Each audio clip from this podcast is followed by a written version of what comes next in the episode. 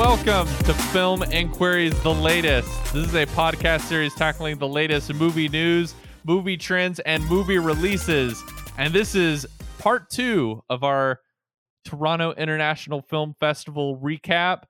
If you haven't listened to part one yet, it's right there in your queue. Go listen to it. Uh, and we talked about such uh, big titles that premiered at the festival, such as Steven Spielberg's The Fabelmans, uh, Glass Onion, the sequel to Knives Out. Also talked about Woman King, Pearl.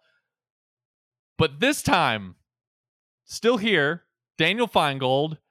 Daniel, we're going to talk about some of the the maybe smaller movies that we saw at the festival.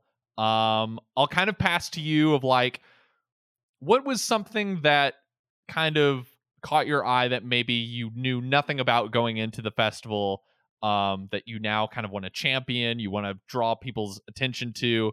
Because um, one of the great things about going to a film festival like TIFF is not just to see something like The Fabelmans a couple months before it comes out and kind of get the early word on it, but also to discover movies that are maybe under the radar or just wandering into something being like, I like this actor or I like this director, but I don't really know anything about this new project of theirs. And kind of getting swept up in something that you have no idea where it's going. What was was there one movie this festival that kind of gave you an experience like that? Biosphere. Let's go. A sci-fi buddy comedy starring Sterling K. Brown, Mark Duplass, um, co-written by Mark Duplass as well with the director Mel Eslyn, and I knew nothing about this movie going in other than who was in it, and that it was kind of end of world, two guys in a biosphere, end of story. There's no trailer as far as I know, unless something has has dropped in the meantime. Uh, I also do not believe this has distribution yet. It better get some kind of distribution because people should be able to see this movie. And it was a surprise screening actually at TIFF. They announced it kind of late. Um, and for a movie that was a surprise screening, you should go into allowing it to be an absolute surprise. Um, I I did do a review on this for Newsy, um, and the less said, the better. It just it takes these two characters in directions that you just could not possibly imagine going in. It is, I think, a for me a rare kind of sci-fi mystery comedy whatever you want the sci-fi genre in in, general that um, left me very content and happy with where where it ended and ha- how it ended. Um, a lot of these kinds of movies very easily disappoint you or there's some reveal at the end um, or there's whatever the conclusion is just kind of leaves you unsatisfied or empty. And this is a movie that I still appreciate more and more the more I think about it.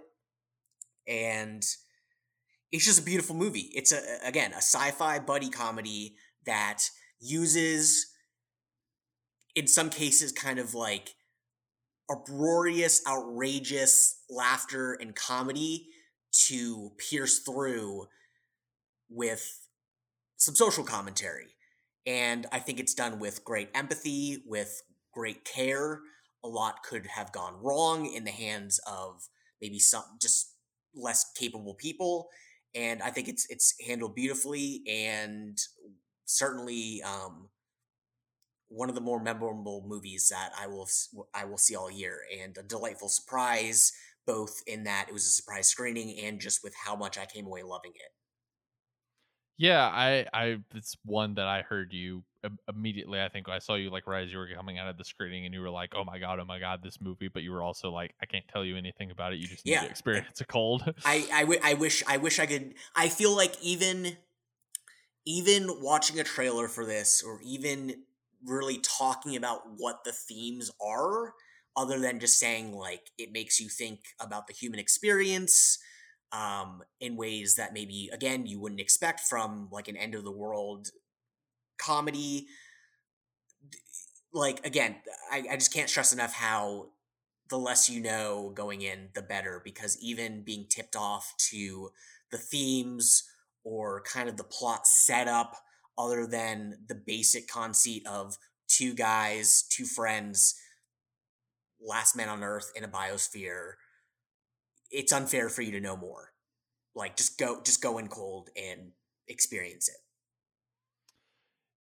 For me, I think one there there's two movies that really kind of like surprised me. I, I I think the one that was one of my favorites of the festival was The Eternal Daughter, which is new movie from Joanna Hogg, which um, I really knew nothing about except for it had Tilda Swinton in it. Um, Joanna Hogg, obviously the British filmmaker behind the Souvenir movies, um, which uh, Tilda Swinton was also in in a supporting role.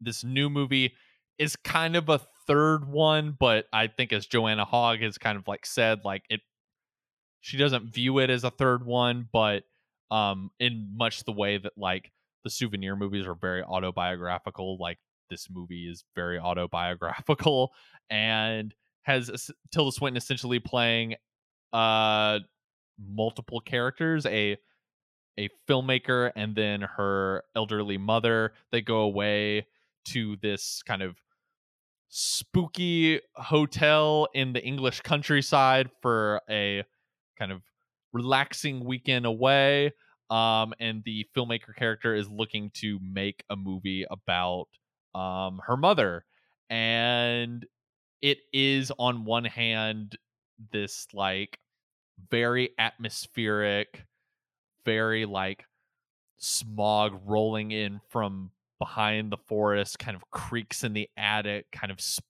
old fashioned ghost story that's also unexpectedly funny, like really, really funny in places, but is also kind of Joanna Hogg, it feels like using the frameworks of this kind of genre in order to make a movie about her struggling to make a movie about her mother and like tr- the desire of trying to connect to this parent in their late stage in life and being like I really don't know too much about you and you've been kind of like quiet about like what it was like growing up and all of this stuff and trying to understand your parent as an adult and another movie that kind of does that a little bit too is this movie you and I saw called Aftersun um that's from this first time director uh, called Charlotte Wells, um, who's from Scotland, and made this movie that is very clearly about her relationship with her father and feels very autobiographical and is sort of this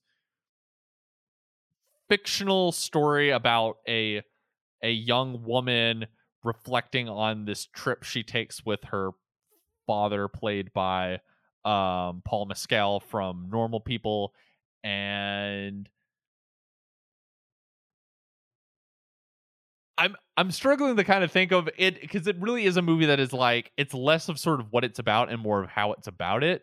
It moves in this very like fluid way that in the way that sort of like you remember events from your life and it it feels like someone who is just sort of like sporadically recalling on memories from this very specific trip and trying to get at something about her father that maybe she had glimpses of as a kid, but did not have the full picture of. And the idea of a parent that maybe has like some darker kind of repressed feelings that they are not sort of um directly have they, they don't directly have on the surface um when they're around their child but you know you become more aware of when you grow older as an adult. And to me, the movie is about trying to sort of go burrow back into your memories and be like, well, is this a clue? And like, what does this mean about my parent? And does this this give any more kind of illuminating uh idea into like what they were really like as as as just a person not as you know your parent or guardian but as just an adult out in the world um, and it's really just a movie that I, I think it's like the directorial debut of the year. I'm like really excited to see what other stuff she does. Um, Paul Mescal is great in it. I think like if there's any justice in award stuff, like he should be like near the top of like supporting actor conversation. I think for this movie, um, A24 is putting it out. I they're putting out both that and Eternal Daughter. I don't know when those are planning on being released, but definitely two I would like highly encourage people to keep a lookout for because I really knew nothing about them going in and wound up having them be like uh, up there with the Fabelmans as I think like two of my favorite things I saw during the festival. Yeah, as we discussed in the last episode of just like a lot of like familial stuff and and I, I mentioned you know call your call your parents that's the Fabelmans mm-hmm. call your dad that's Aftersun. call your mom that's the lost daughter or the eternal daughter excuse me um and yeah Aftersun especially stuck with me in an unexpected way the longer we've been separated from it um kind of a devastating way like a, a devastatingly frustrating way uh it, it in but i mean i mean that good yeah it's also just got this like incredible final sequence to it that i don't want to I don't want to spoil anything about it to people because you could just feel the the sort of like people standing up in their seats and this kind of like oh and and of just sort of like people kind of just being stirred to wow this is something like really special in kind of the the final concluding moments of that movie um that I I I think makes it also like the ending to a movie this year. I mean, we we got 3 more months of movies left, but I I'm hard pressed to think that there's going to be anything that's going to like quite blow me away as much as kind of like the final five five minutes or so of this movie does.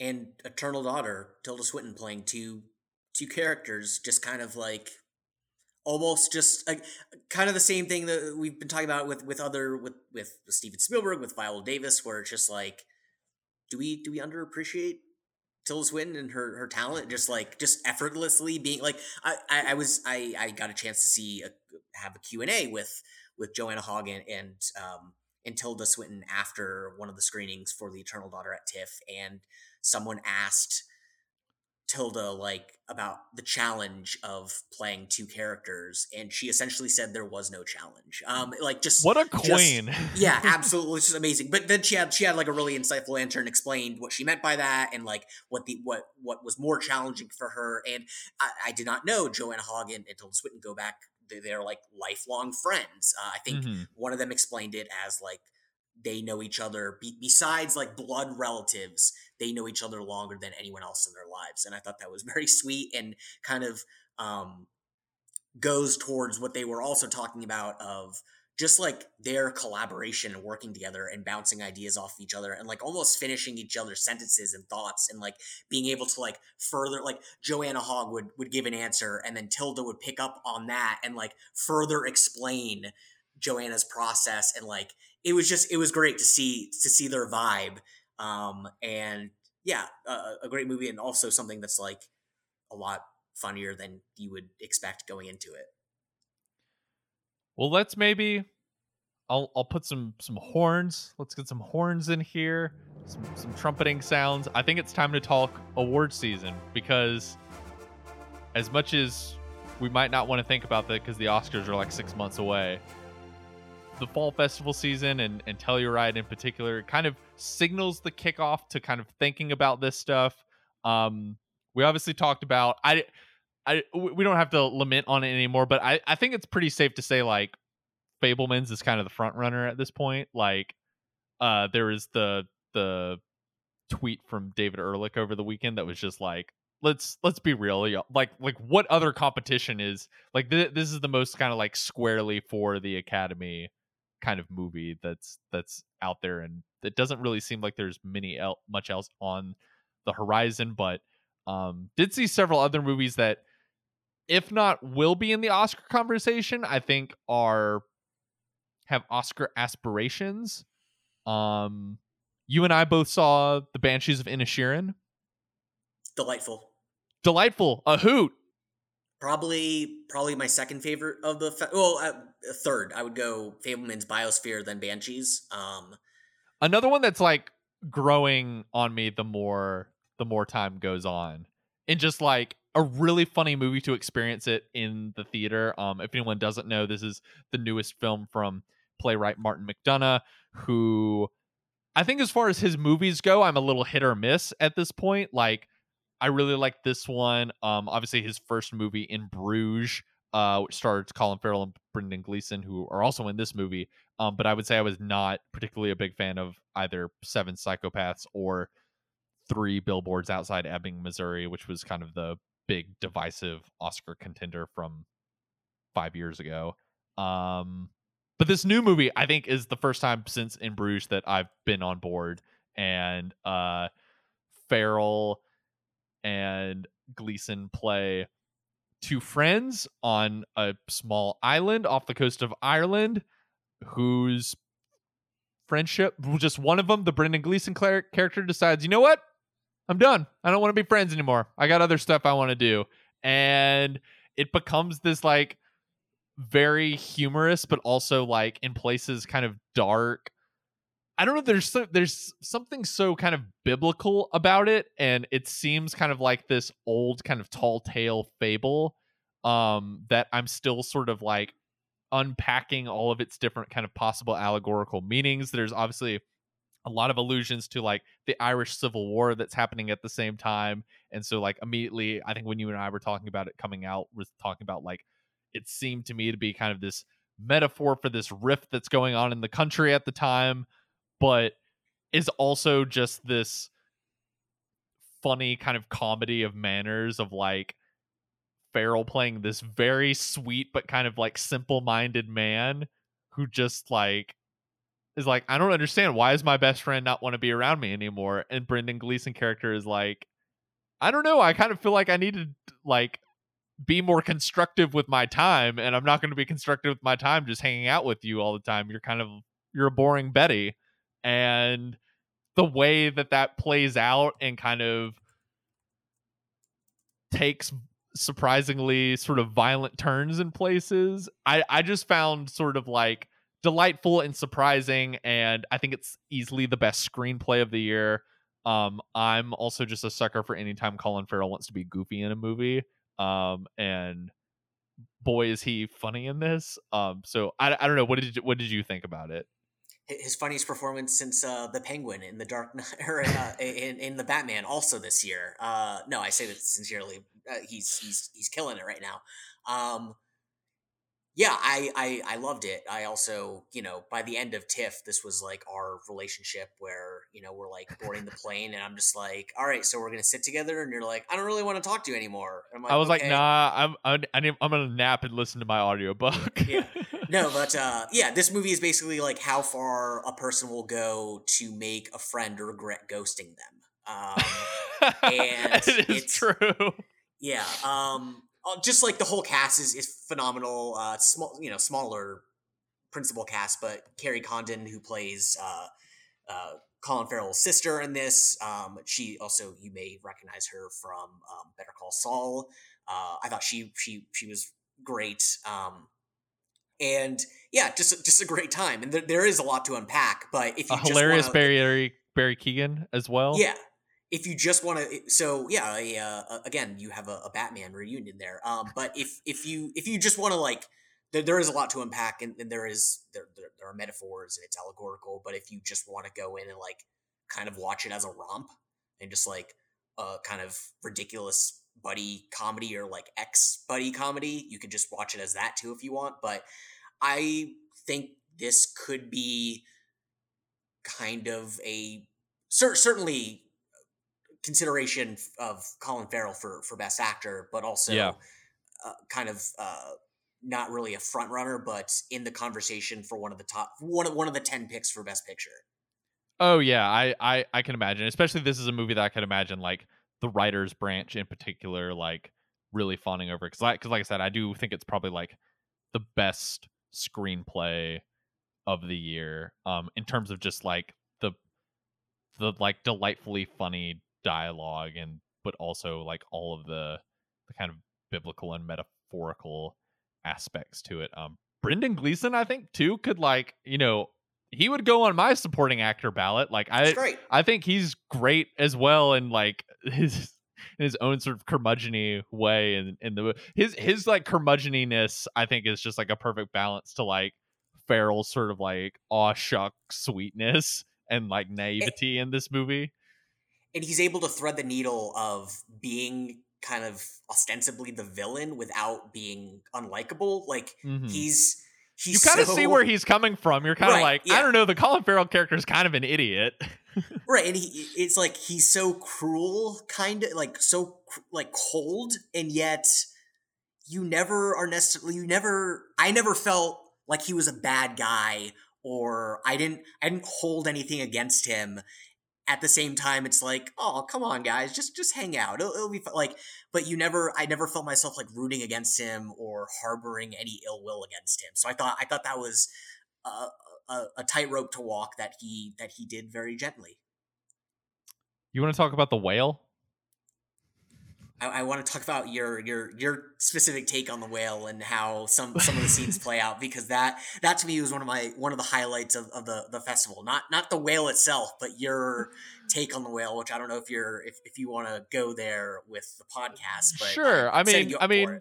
people can read. I, I wrote a review for it for the site. Um, I'm very mixed on the whale, though it seemed to be the kind of like hotly debated, divisive movie of the festival.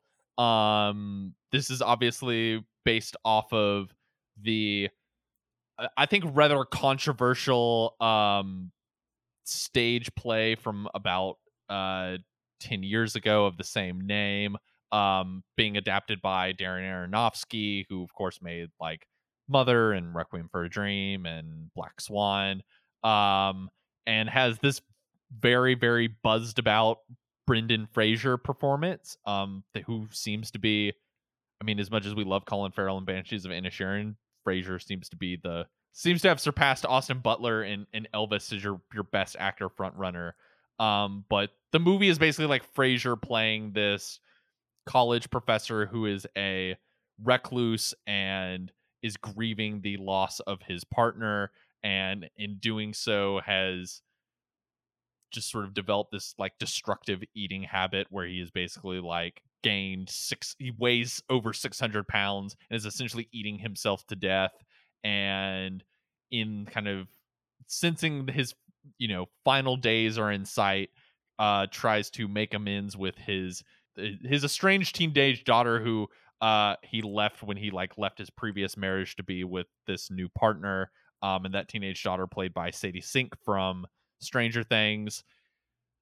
It's it's a movie I'm very very conflicted by. I think a lot of the performances in it are very good. Like I I've been telling people like the Fraser performance is quite excellent. Like and I think it's a performance I think people are weirdly going to talk about in the wrong ways. I think people are going to talk about it as like, oh, this brave, very like physical transformation performance. But to me, like what makes the performance good is like Fraser is underneath. You know, Fra- Fraser's like a bigger guy now, but he's not like he's not nearly this big. Like, Fra- he's, he's he's not plus six hundred pounds. No, no, no, no, no, no, no. I mean, he's yes, no.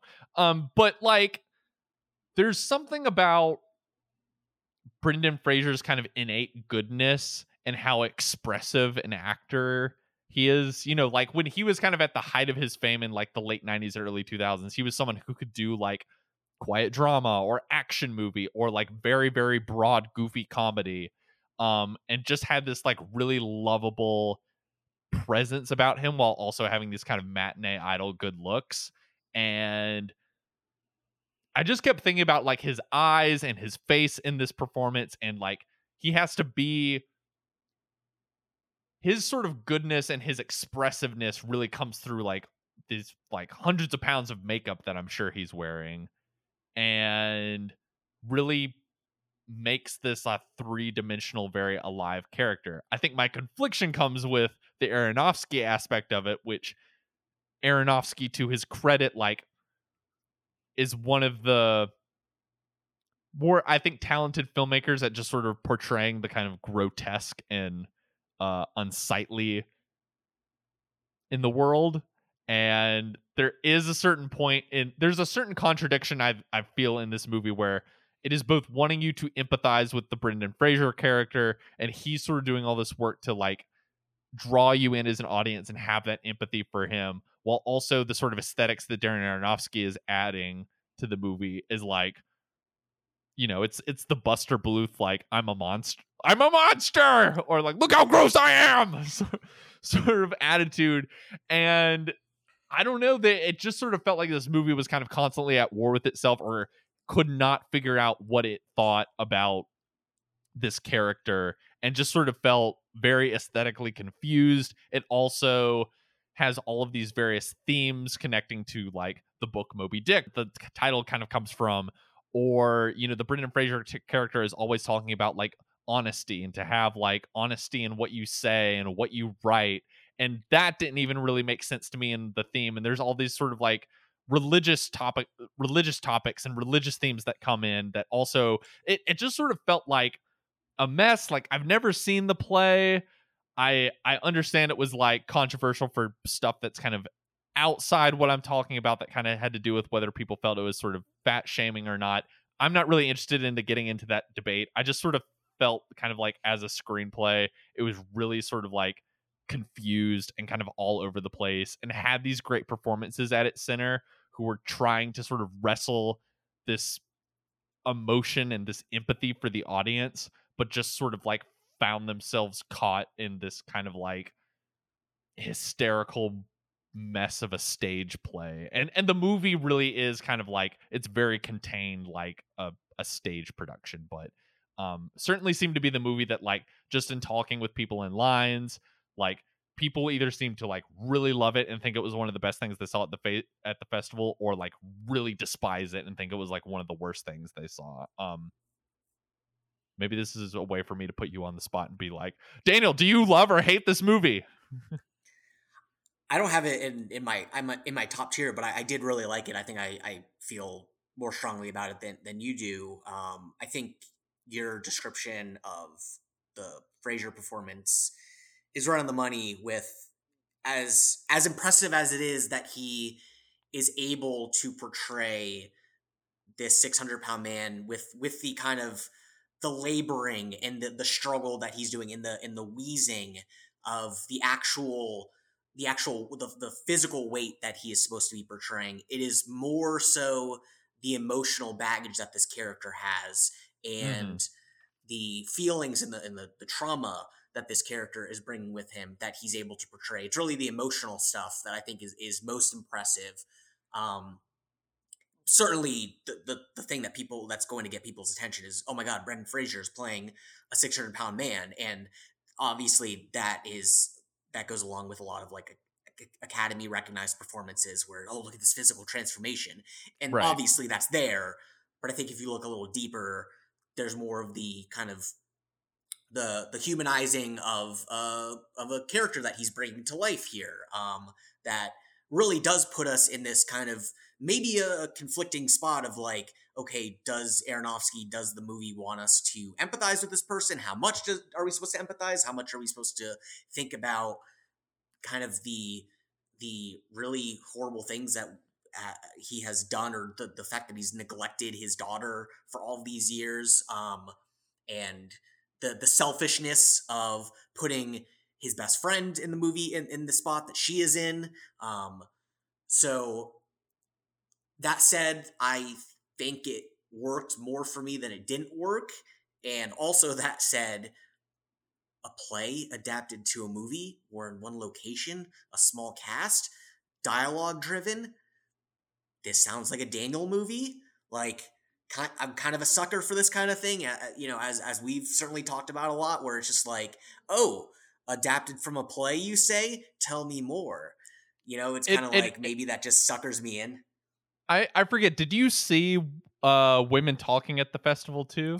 That was that was one of the few that I I really wanted to see that I missed. So I will, yeah, because that's another one yeah. that like is it's not based off a play. It's based off a book, but but does feel it's very very contained, and most of the movie is you know I watching it, I kept wondering like what the stage play version of it is because I would say like a good seventy five percent of it is th- this is obviously Sarah Polley's new movie that I think also will be a big Oscar contender, even though I I would say the the vibe and reception of it at TIFF maybe seemed like maybe not quite as enthusiastic as it did at Telluride where the film premiered, but um, it, even still, I think like um, in the press release we got from TIFF yesterday, like it was the numbered. It it got second place in the tallies for um audience prize. Um, I think third place was the the Knives Out movie.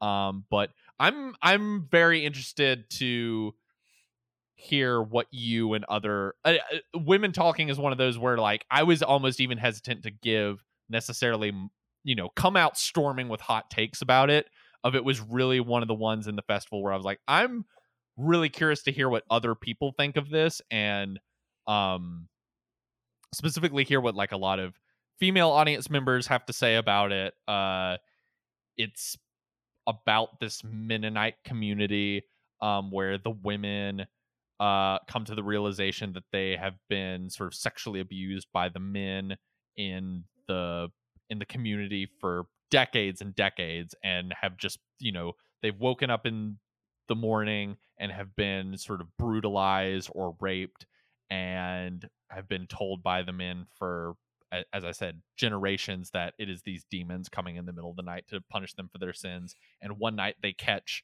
the the a couple of the men uh, in the middle of the act, and the men are arrested. The rest of the men in the colony leave to go bail them out of jail, and the women have sort of one night uh, where they gather in uh, this barn to essentially discuss and debate like what do we do next? Do we stay here? If we stay here do we push back against them? Do we take them at their word that they won't this won't happen again? Should we leave the community um i i don't think it's a movie that totally succeeds um and it's maybe one that i'm fascinated to watch again and to have a much more in-depth conversation on this show like later in the year when it comes out i believe in december um I think it is a movie that's going to provoke some kind of strong reactions out of people, similar to The Whale. Um, not like I said, not all the aesthetic decisions in it totally worked for me. Um, but I think even in there is like a pretty interesting screenplay about with like maybe the best ensemble cast of the year, including people like Rooney Mara, Jessie Buckley, Frances McDormand, um, Claire Foy, Ben Whishaw, and this group of people who have all gathered to basically discuss like how how does a community move on from tragedy? Um and i think it's it's something that's even broader than kind of the the sexual assault stuff in the movie like you know th- this kind of could apply to something like what is happening in sandy hook now i'm sure where like can we forgive? Can how can we move on? What can we do differently going forward? You know, it it is about our community wrestling with those same questions after you know this horrible tragedy has struck them. Um, so I'll I'll be I'll be interested like what other people think of that because like I said, I I left kind of not totally sure that everything in it worked for me, but I think there's still kind of a lot to admire. And I do think it's a movie that I'm sure will be a bigger part of the conversation once Oscars get closer in the sort of chaos of award season, if that makes sense. I'm very curious to see if and I, texted you and another friend after this screening that this movie is all about capital T trauma. Um, yes, but it's it's it's making some noise mainly, I think, because of the Jennifer Lawrence performance, kind of going back to maybe I've seen some comparison of like, oh, this is or, or, talk of like, oh, this is her going back to kind of like Winter's Bone of a, a very quiet, understated performance. This this is Causeway. Now. You're you're talking. Yes, I'm sorry. Yes, about. Causeway. Yeah, yeah. Um, and ju- I shout out to her co-star in this movie is Brian Tyree Henry, who still for me is batting 1000 haven't seen him do anything less than stellar. Um, i think this is a movie where the performances are better than the movie because um, as as we were talking before it's like it, feels like it doesn't let us sit in the trauma that it already presents with these two characters um, and instead just kind of keeps piling on piling on more trauma that isn't necessary um, it is about uh, jennifer lawrence coming back from war in afghanistan and she has been injured, uh, so she's going through rehab, both physically and mentally, and she wants to get back overseas immediately. And she meets, she she goes home to New Orleans. Uh, she clearly feels uncomfortable being home, um, and is wanting to get back overseas so she doesn't have to deal with the trauma of being home. She rather deal with the trauma of kind of putting herself back in the position that ended up with her being severely wounded in, in multiple ways. Um, and she meets Brian Tyree Henry, who has his own um, kind of traumatic backstory, and they form this unexpected friendship. And again, movie is solid. I think I kind of came down in the middle of it with um, a lot of respect for the performances. I could see this is coming to Apple TV Plus. Um, I could see some discussion, at least discussion, of Jennifer Lawrence and Brian Tyree Henry getting nominated. Jennifer Lawrence for Best Actress, Brian Tyree Henry for Best Supporting Actor. Um, so yeah, I'm curious to see. Uh, same same way that you were you were talking about women talking, like kind of what the conversation around this is, and if it does get any buzz once it hits Apple TV Plus. If it does, maybe kind of get Oscar buzz for Best Picture. I, I don't I I don't see it as that, but maybe you know Apple TV Plus is riding riding that wave of of getting Best Picture from just last year. One movie that I do kind of wonder whether it is dead on arrival is uh Empire of Light, the the Sam Mendes movie, which I don't believe you saw either. Um But but is it is it not the uh, kind of an Oscar darling of like this is a this is celebrating cinema and it's Olivia Colman and Sam Mendes. It it is. I'm I'm sort of like unsure of like it's the kind of movie that I think still has the possibility to like be in the conversation and have you know our listeners will be hearing about it like in February be like, "Oh, maybe I should go and check out that check that out." Um but I don't think I met a single person at TIFF in just talking in lines, granted like very anecdotally who liked this movie. I mean, here's the thing of like kind of what you were saying. Like, it is a movie that has a lot of very well respected people working on it. It's directed by Sam Mendes. It's shot by Roger Deakins. Trent Reznor and Atticus Ross did the score. It stars Olivia Colman and Colin Firth and Toby Jones and is set in a movie theater in the 1980s and is partially about like the power of cinema. Um, and even has a scene where it feels like Olivia Colman saw the Nicole Kidman AMC ad and was a bit like, hold my beer, and tried to do her own version of it. Um, but I, I just gotta be honest, this this movie like did not work for me at all. I kind of think it's a bit of a hot mess. Um, it is like you can see a lot of like the craftsmanship put to the screen um and everyone kind of like doing their best but i think it kind of gets failed by this like weird screenplay in which it's basically like olivia colman playing this um schizophrenic woman working at uh, a movie theater in the 1980s and falls in love with this um much younger man uh played by an actor named Michael Ward, who I, I don't think I'd ever really seen in anything before or that's not true it looks like uh he was in um the uh one of the steve mcqueen small axe movies and he was in uh speaking of gina prince bythewood who we talked about earlier uh the old guard the charlize theron action movie that Ah, she did yes. um but basically this like um love story that develops between these two characters working at this old movie theater and it just kind of has the problem of like to me a r- movie romance doesn't work if i can't really like buy why either of these people would be together and that sort of becomes a problem with this movie of like i have no i mean i kind of get why the olivia Colman character is attracted to him because he's this like very handsome strapping young man but there there becomes a point in the movie where it's like I mean, I love Olivia Colman, but like, wh- why is he? Why is this like younger, very like handsome guy kind of like taken with this this older schizophrenic woman at this like if it was a friendship it would kind of make sense but there there just becomes a certain point where like the romance and them as kind of these kind of like star-crossed lovers who meet in this movie palace like does not really work and then like it kind of becomes a like mental health drama at one point of like oh no olivia colman's really spiraling out of control and then it's also got to be like about racial politics in the uh 1980s in england but that stuff kind of becomes like very shoehorned in there um i i but then it also needs to be about like oh cinema and like we need to have like a scene where Olivia Colman watches like being there the Peter Sellers movie and like balls crying or something like it it just kind of feels like a mess of a movie that I don't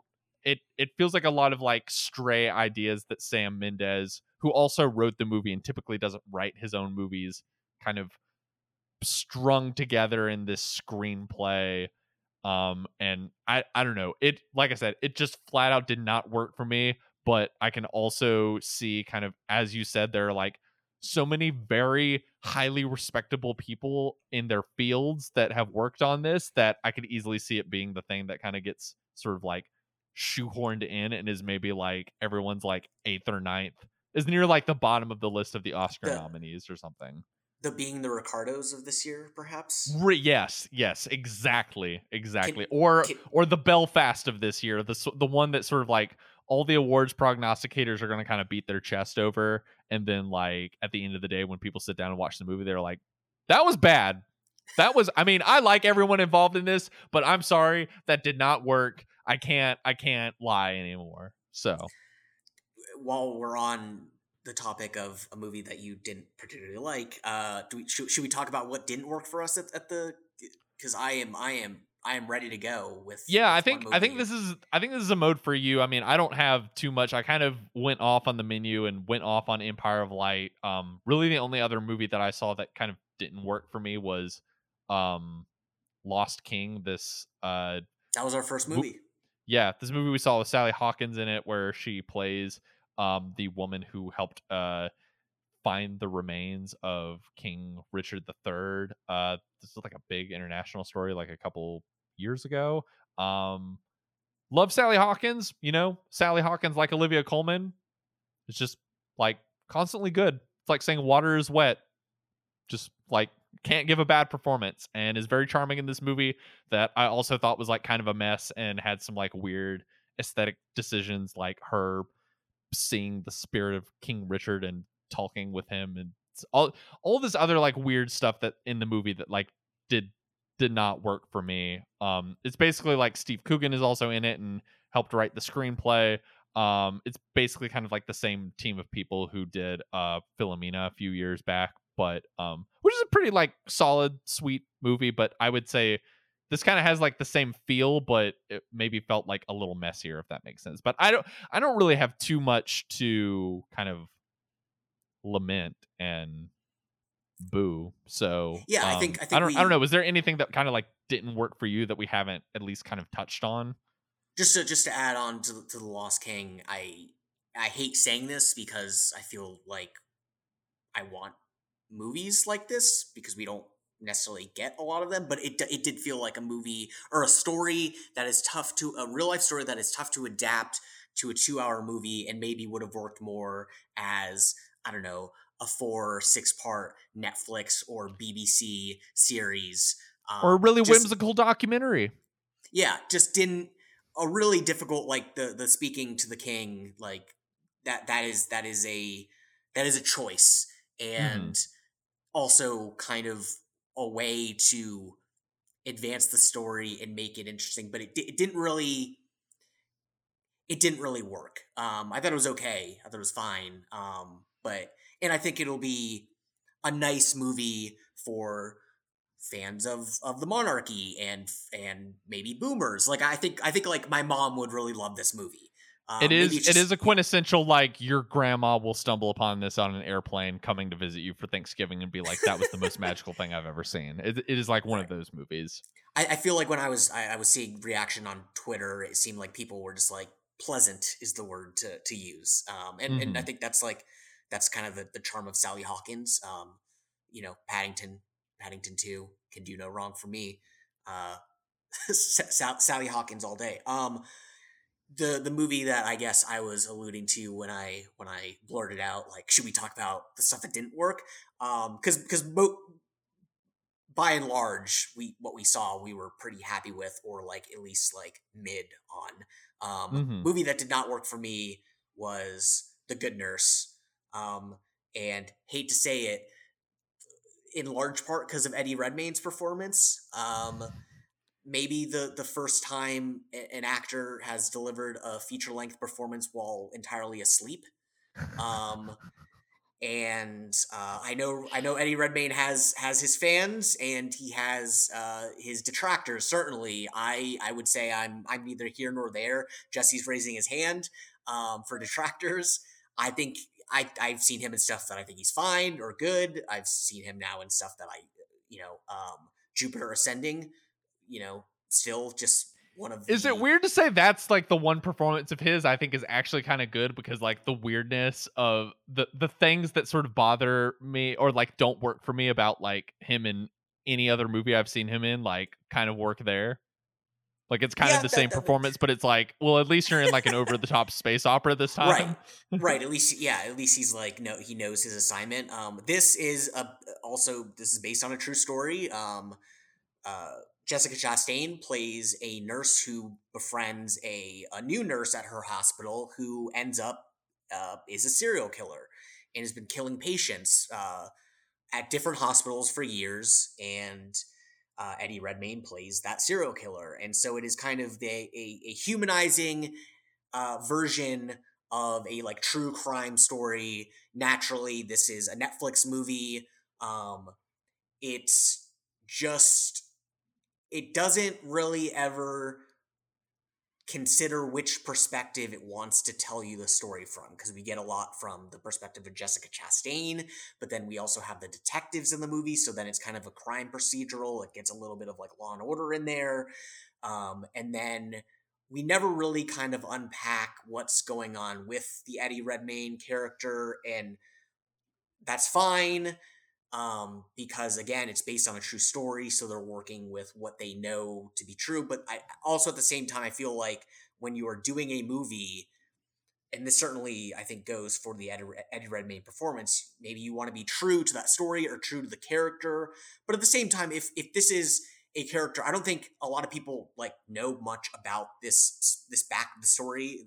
Certainly, the if they know the story, they certainly I don't think know about like who the killer is or like his mannerisms or exactly what he looks like. So for Eddie Redmayne to make the choices that he's making in this performance and for them to to tell the story in the way that they told it, you're allowed to take some creative liberties there. Like Eddie Redmayne is not playing I don't know, who's like like Bill Clinton or something like someone that like from our recent memory that like we know very well, we know how they speak, we know how we know the mannerisms. Like he he's allowed to not whisper talk the entire time and then be like ridiculous at the very end of the movie when it's time to you know go go for go for a grand slam um he is making some choices here. I think that could be said for like any performance he does and it just does not work and i think jessica chastain's very good in this movie. She, when when is she not? At least you know solid um but this just did not work for me and the more the more it sits with me the more i kind of resent it um, especially with not to spoil anything, even though this is not a spoiler, but it does come later in the movie. It's one of the most absurd, what would you call it, like title cards ever. Um, or like you told me about it, this. yeah, what what are the what are the more absurd like kind of you know when it when it tells you like the the the story and like oh this is this is how these char- like this is what happened to these characters after this movie ends. One of the more absurd things to ever be put on screen, I think. Um, just like I think I laughed in the theater. Like I think I was kind of or like I kind like like scoffed. Um, just there's just also, say it. Just, just say it. Just say it. It's okay. It's a true story. We're we don't we don't have to follow the same same it, parameters okay. as Okay, well, if, if you're really invested just, in the movie and like do, and don't want even this much as a spoiler, again, it's based on a true story. Off, this is not like a spoiler for. episode okay. over. Just go. it says it's telling you what happens to the Jessica Chastain character, um, and says she remains a good nurse. so they they they managed to incorporate the the title of the movie in the title card at the end, and it's just like what like why? And, and there was like a there was kind of like a and again like you're you're at a you're at a film festival, people are excited to like see movies, and there was just kind of like a a like half-hearted applause when that that came up like people feel people feeling like they they should clap but like also like why am i clapping? Like why did you actually put that there? Um, i don't think also, you told me that detail but that all that makes it like 10 times funnier that like that came up and people gave a like good participation kind of like half clap for that. And, and, like, and it's it, it, when it's and you're put in an awkward position because before the you know when they're introducing the movie beforehand they're like we have the director here. We have eddie redmayne here. We have jessica chastain here. And there's like ooh ah. And then so you know they're there.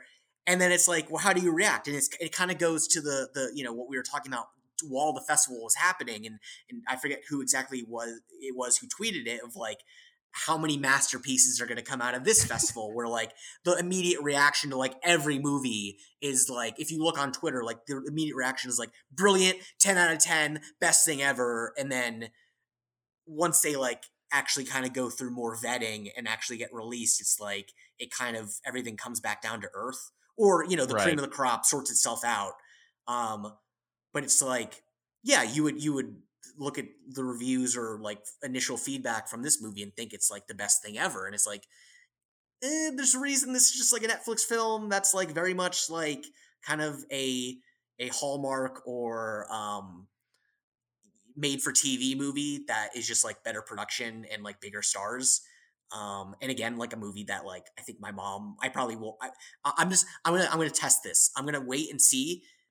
I i, I bet I bet we'll talk again in a few months after this movie's come out, and I'm gonna be like, I didn't say anything. To, I didn't say anything to this uh, to my mom about this, and she like texted me like, "Have you heard of the Good Nurse?" I just watched it. Very exhilarating. Great performances. Like it's gonna be a, a movie that my mom loves, but ultimately is like really kind of just bad. Sorry, just bad. Just not. Just not good. Not good. Um. Well, yeah. I think that kind of wraps this up for for this episode. I feel like every time um, I'm on, it just ends in a in a in a delusional rant from me. No, we can let's let's let's end on something positive. let's let's what is one movie you haven't gotten a chance to talk about that you enjoyed at the festival? That just Pat- like f- 5 seconds you can say like see this, that was good. Patrick and the Whale documentary about whales. Delightful, beautiful creatures. Uh, I don't think it has distribution yet, but when it does, uh, yeah, check it out. It's like a 85, 90 minute movie about whales. Cool. Uh, I will throw out a bone to. I'll cheat a little bit to a movie I saw right before the festival, but premiered at the festival, which is Decision to Leave, the new Park Chan Wook movie. Um, very good. Excited to talk about it when it comes out. Uh, yeah, just a like great, incredibly romantic, sexy noir. Um coming up on the next few weeks on the latest. Uh next week um the time has come for us to uh discuss don't worry darling which i have seen oh boy. and think oh boy. will be a a a possibly humorous very uh i i think that's just gonna be a fun episode. I'm just gonna put it there. I i think there's gonna be a lot of uh there's going to be a lot of silliness, I think, depending on who I get to go on. Um, and then after that, to kind of wrap us up in September, um, you know, funny thing, Daniel, is I didn't think I was going to see a more divisive, polarizing movie this year than The Whale. And we landed back in Atlanta, went to bed, got up the next morning, had a had a message in my inbox from a company called Netflix. They were like, "What's up, Jesse? We got a movie for you to watch. Care to view it? Fired it up. It's called Blonde. And um I'll I'll leave it there. I'll just let the pause speak for itself. Maybe the most divisive I'm, yeah, I'm just gonna leave it there. It's the, dis- it's the discourse is rampant. Get buckle up because I mean the blonde discourse is is already spicy now, but I I mean we just might need uh, society might collapse when this movie is like finally available and just like a normal person can fire it up